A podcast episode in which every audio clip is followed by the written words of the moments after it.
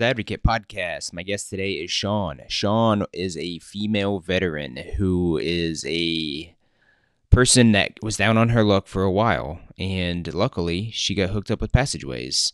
And Jennifer from Passageways really stepped up in a big way to help Shawn out of her situation. Uh, she got her a couch, she got her some kitchen furnishings, she really helped her network with some other people that helped her get out of her situation. Shawn has nothing but awesome things to say about passageways. So I want to share this story with you guys today because it's really compelling. She just has so much passion for helping other people, and the help that she got through passageways has inspired her to go back to school. And she wants to study criminal justice and she wants to help kids who are getting caught up in the criminal justice system. And she really has a big heart, and you can really tell by the tone of her voice that she has nothing but love for passageways and helping other people. So give it up for Shawn. And Jennifer. Well, I haven't officially met Susan face to face, but uh, yes, I did when they brought me my furniture. Um, Jennifer, getting me already. She found me right after I had just actually been placed from being homeless. You know, VA services helped me get a roof over my head, but that was it. I was on my own after that, and you know I'd lost everything. And uh, by the grace of God, Jennifer found me, and uh, she scooped me up, and within a day, I had everything for my apartment that you need. Um, that was hard because she took me and she said, "Get whatever you need," and, and brand new, nice everything, sheets, towels, cooking stuff. And uh, I was like, "No, no, just one blanket." She's like, she started putting stuff in there for me. She's seen, and uh, military people are prideful. We've got a lot of pride, and it's hard for us to accept charity. Very hard, very hard. But we need it. And we need people like Jennifer to be proactive with us and to say, no, yeah, you do. And uh, I woke up the next morning, and to this day, I cherish every single thing. Um, she also took me to Sonic. She said, I want to buy you lunch. I'm like, no, no, no, I'm okay. She's like, no, buy me a hamburger. That's a very good hamburger and uh, it was actually two days later when I met uh, Susan. Susan, um, because we did. She didn't. She didn't get the big stuff that day. It was just all the, the, the stuff, but she, she'd show me the couches and the furniture, and uh, it's about maybe one two days tops. And Susan called and she says, "Hey." I got got some furniture for you. And these guys, two guys in a truck, pulled up, and they had the most beautiful couch and chair, glass coffee table, and end tables and lamps that had been donated from uh, the flight one of the flight service centers out the airport. And she said, "You know, we thought of you, and instead of taking it to our house, where we keep our stuff, we just came right here." And they carried it all in. I didn't have to carry anything. I didn't have to move anything. And um, I showed Jennifer and Sean about a month ago. They were helping another veteran. I seen him and I just had him peek in the door, and they're like, "You still got it?" Like, kidding? Of course I still got it. Very very proud of that stuff. So that's how I met Jennifer and Susan Yes. Are you a veteran? Oh yes, absolutely. Um, I uh, served from 85 to 94 in the world's finest Navy as a petty officer second class aviation hydraulic mechanic. Um, I got out because my grandma was dying of cancer, and I wanted to spend some time with her. And full intention to going back and finishing my 20, and I just absolutely started making too much money on the outside. And I was in a um, alternative relationship, which back then wasn't, you know. Um, so we decided to, we bought a house and stayed. Um, uh, did good for another 10, 15 years until life hit. So, what were you doing when you got out of the military the first time? I went to Raytheon. I got on as an assistant foreman on the Beechjet. They just bought it from Mitsubishi, and it was a mess. And they were redesigning it, and uh, I spent two years on that line helping work out the bugs and get it certified. And, and man, pretty much ran that line. They, because of my high level of energy, I was able. I have a great memory. I think I had every part number on that airplane memorized. so that's kind of a go-to for everybody needing to know what's what and what they need. And yeah. it was very fast paced. It was very. Um, I went home in tears a lot at first. You know, I was like, "What have you? What have I done?" but once I got it down, man, it was a good job. Yeah. How long did you work there? I spent another five years there. I uh, once the line mellowed out, I got bored, and uh, so I put in and got a position over the flight service department as a corporate mechanic, and working on the corporate fleet.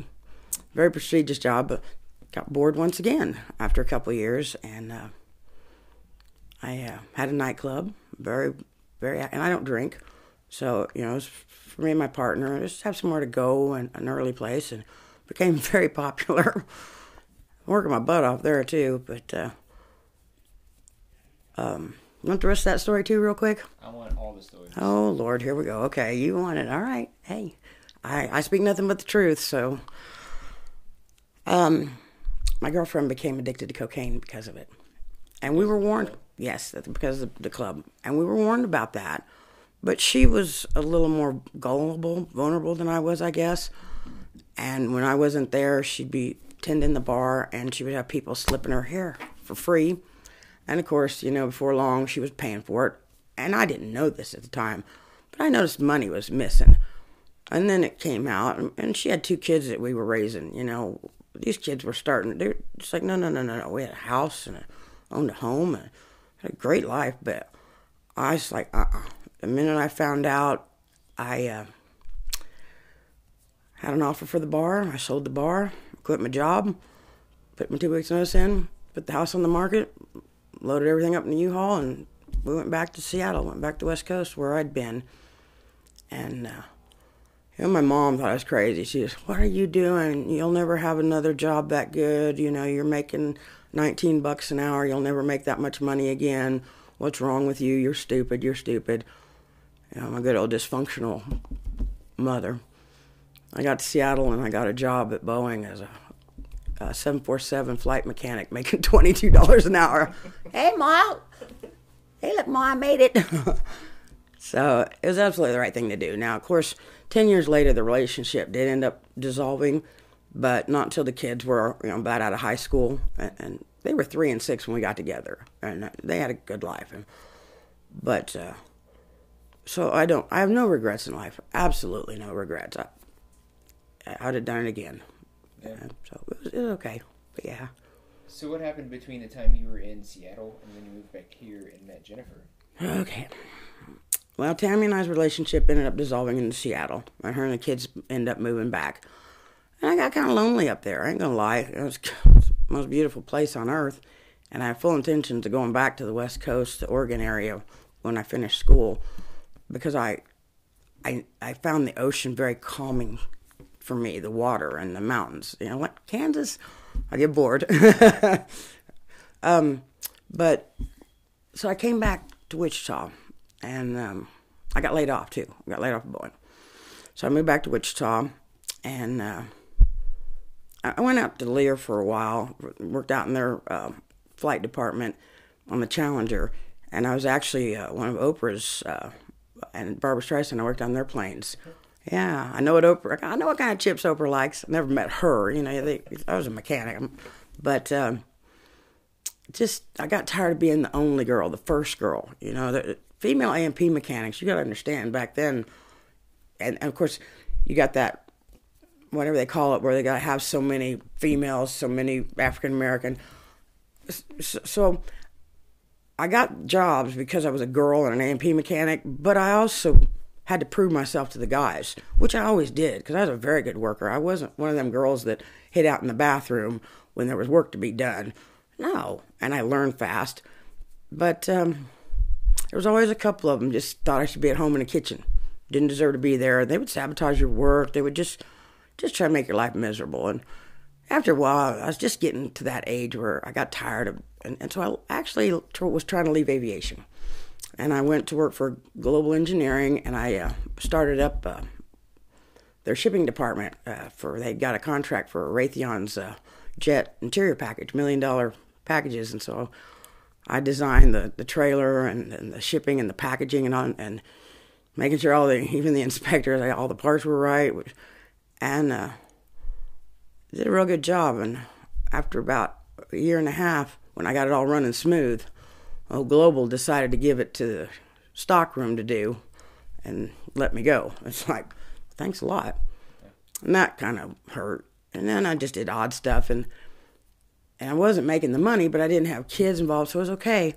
But then I got in another relationship, and uh, a couple kids involved again, and it was with somebody that just they, they had a personality disorder that I was trying to understand and work with, and did okay for about three or four years, and, and then uh, that's when everything happened, and that's when found out she was cheating on me, and uh, caught her pretty quick too. She, she was pretty shocked because but what I didn't know is for three or four months prior to that, she had stopped paying all the bills. The rent hadn't been paid, the utilities hadn't been paid, there were credit cards in my name that I didn't know about. And you understand, I was making maybe 10 bucks an hour at best, and she didn't work. And so when when I had to dissolve the relationship, and she, she, her and the, and I, I'd actually made sure her and her kids had a nice place down the street and furniture, and I paid for bought her car. And then I found out the real, and by that point, I was getting an eviction notice. I had no money in the bank. I had no credit or ability to borrow because I'd, you know, left, and I wasn't that middle, you know, lower middle class category anymore. And I, uh, I, lo- I lost everything. You know, I, I got, got the sheriff at my door, and I'm like, I got nowhere to go, and got no money. I went out to the VA. I'd been seeing a, a counselor out there anyway for that helped me dissolve my codependent relationship with my mom and free myself of that. Thank God, you know, it's okay not to know, but when you know better, you do better. And I didn't know that you're not supposed to die so your mom could live. You know? Are you willing to die so somebody else could live? I'm like, No, then why are you doing it? And that's true. For 48 years of my life, I lived to serve my mother. Sick, but I didn't know. And so I went out to see Christina and I, I said, Christina, and I told her what's going on. She said, You need to see a social worker. I said, No, I don't. Social workers are for abused kids. You know, what, do you, what do you mean, social worker? I'm 48 years old. I'm supposed to be an adult. I'm supposed to be all this, you know, have my shit together and I got no support system. I got no family network. I don't, you know, I don't have friends that can help me. I said, no, Shawn. So they took me into the little conference room down there, and um, this lady came in, and she sat down and she says, "Tell me what's going on." And I sat there and just bawled and told her everything for about two hours. What I didn't know at the time was that was actually uh, Jennifer McGill from Catholic Charities Yeah. and I didn't know I didn't know who this lady was. And then Courtney, um, crazy last name, came in and she was a HUD-VASH counselor from the VA. And they said, "We got you. Can you can you just hang on another day or two? I was like, "Yeah, I'll sleep in my car, or whatever." And that's how the process began. That they got me housed uh, through that. Um, but then uh, that was it. You know, they don't and Jennifer was in the process of um, remodeling. They were in the process of remodeling the passageways house, and they had allowed another female veteran to stay there during that time because there was no men there, and they were trying to you know work that out. And I had met this female veteran through the homeless program at the VA, and I, I was trying to befriend her.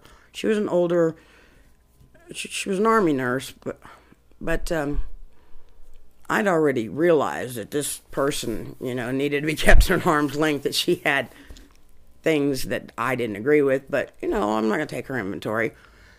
Um, and she had violated Jennifer's trust and, and done something that, and Jennifer, they needed to, to get her out of there.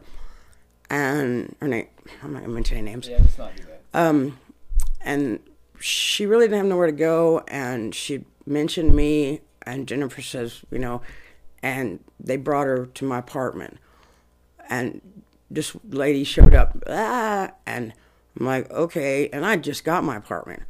And I'm like, okay, and, and this lady ran up the stairs real quick and into my apartment, and I'm left there with Jennifer, and they had been Susan at the time. But there was another lady, I believe, with her.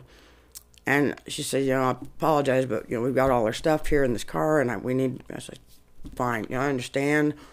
And I apologize to you, and I don't know what I'm going to do, but she can come here for 24 hours.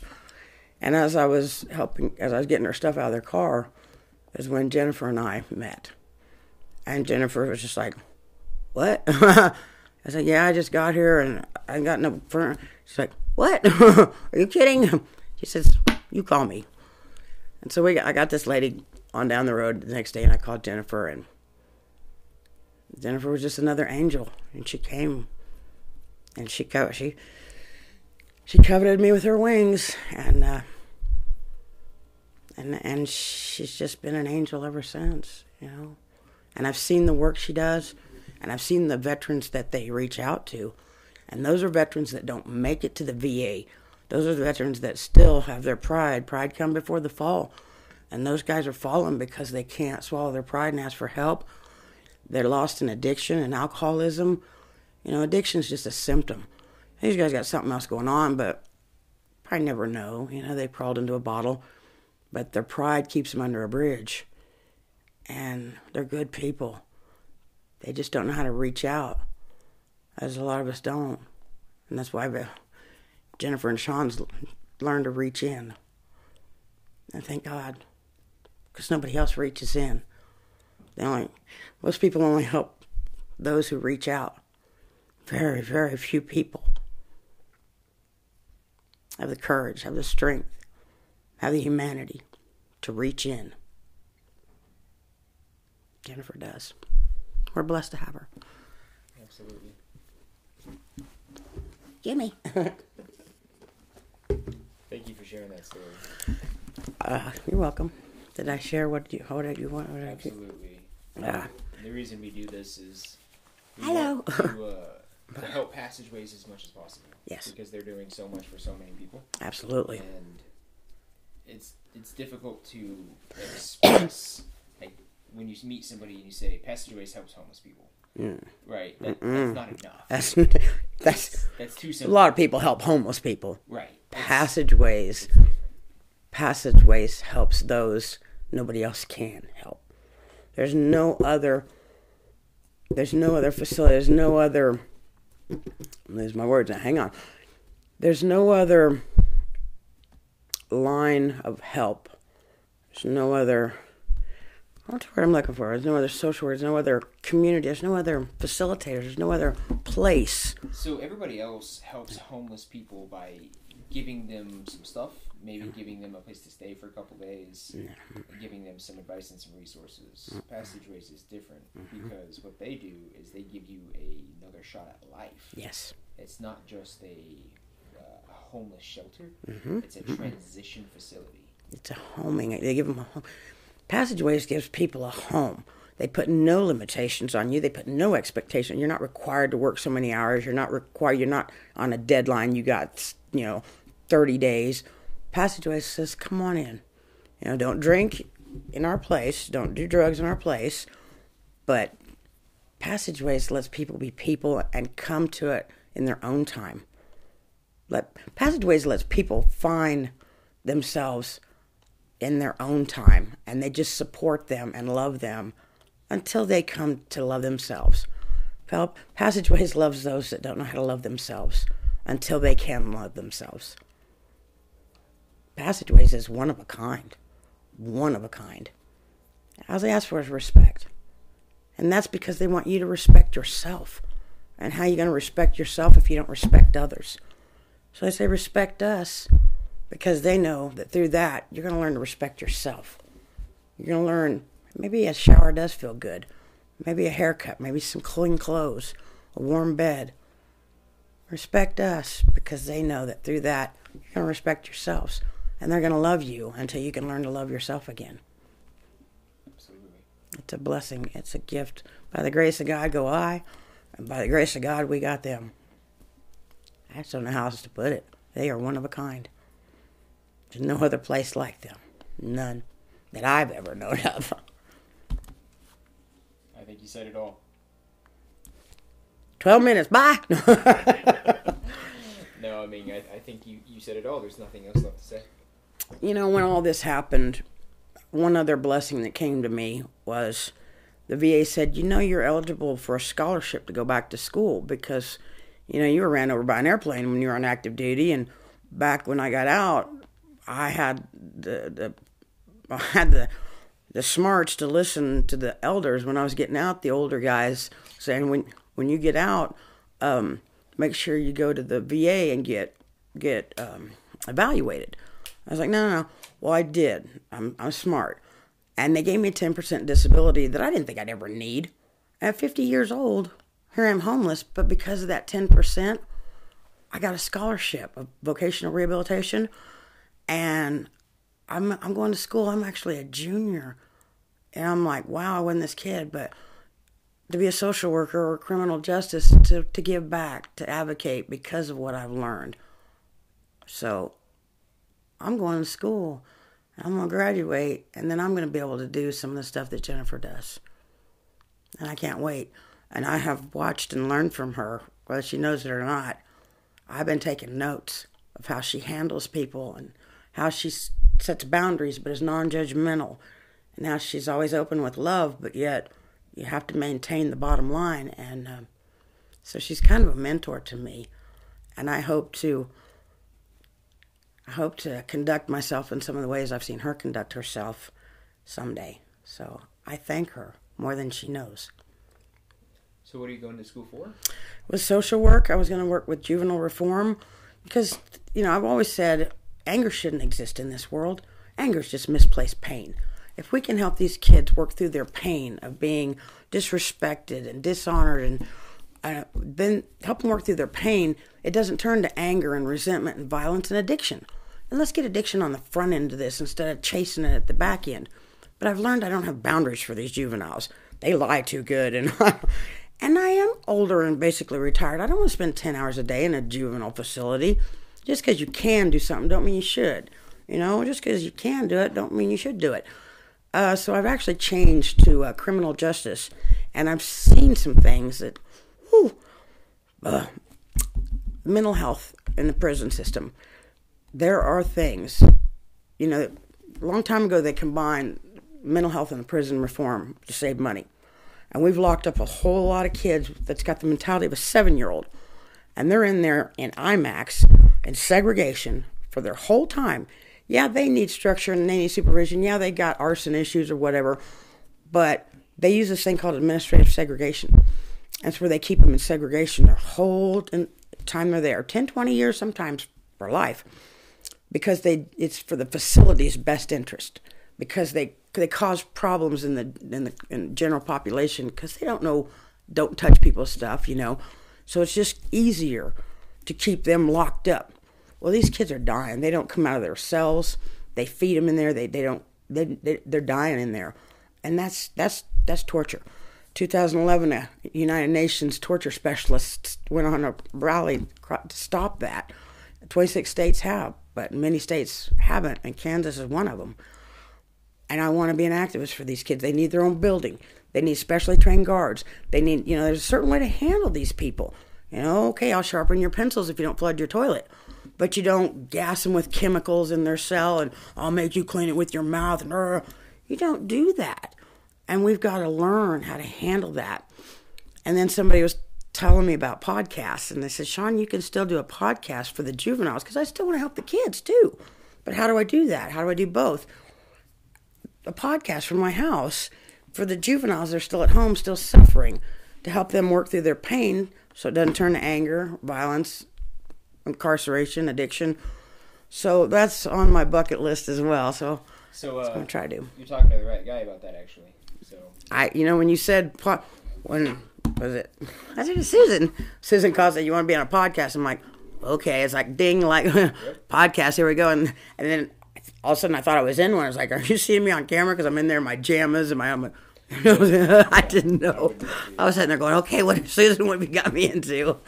But uh, yeah, so I've actually got some questions for you later. You know, maybe not today, but yeah, yeah. You got a smartphone?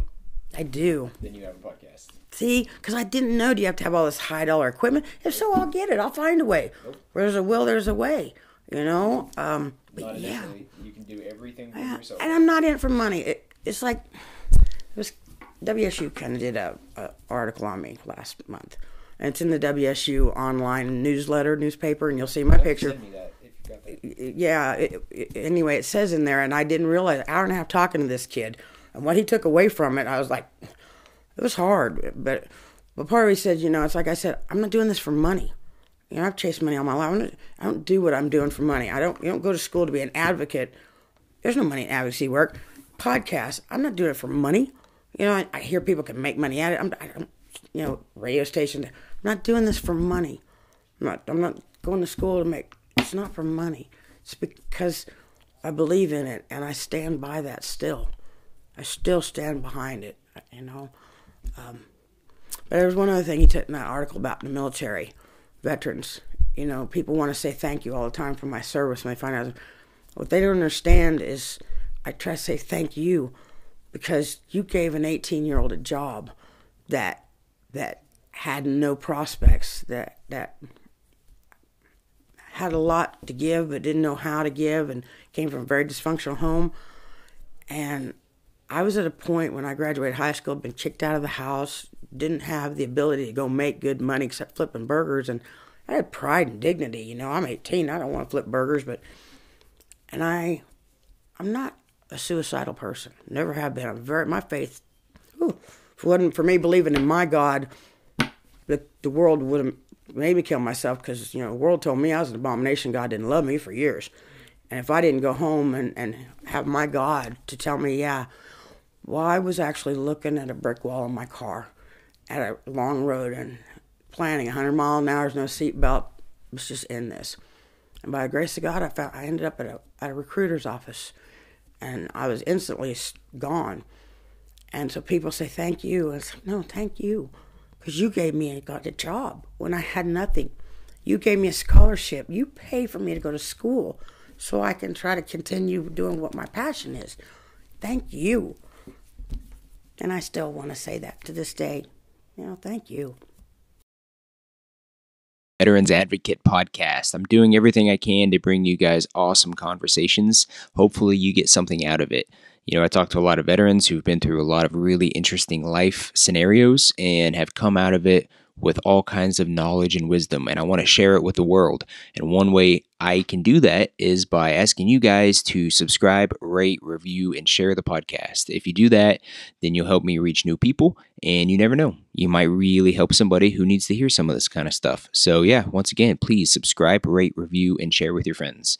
And you can check out the blog at www.veteransmentorship.com where I'll have kind of a quick little recap about some of the things that I've learned along the way. And if you're interested, you can also check out some of the coaching things I do on the side. So if you've been through TAPS, if you've been through all of the transition assistance things that the military has to offer, and you're not quite impressed with them and you need a little bit more help, I'm willing to help you. So I can do that through my website at www.veteransmentorship.com.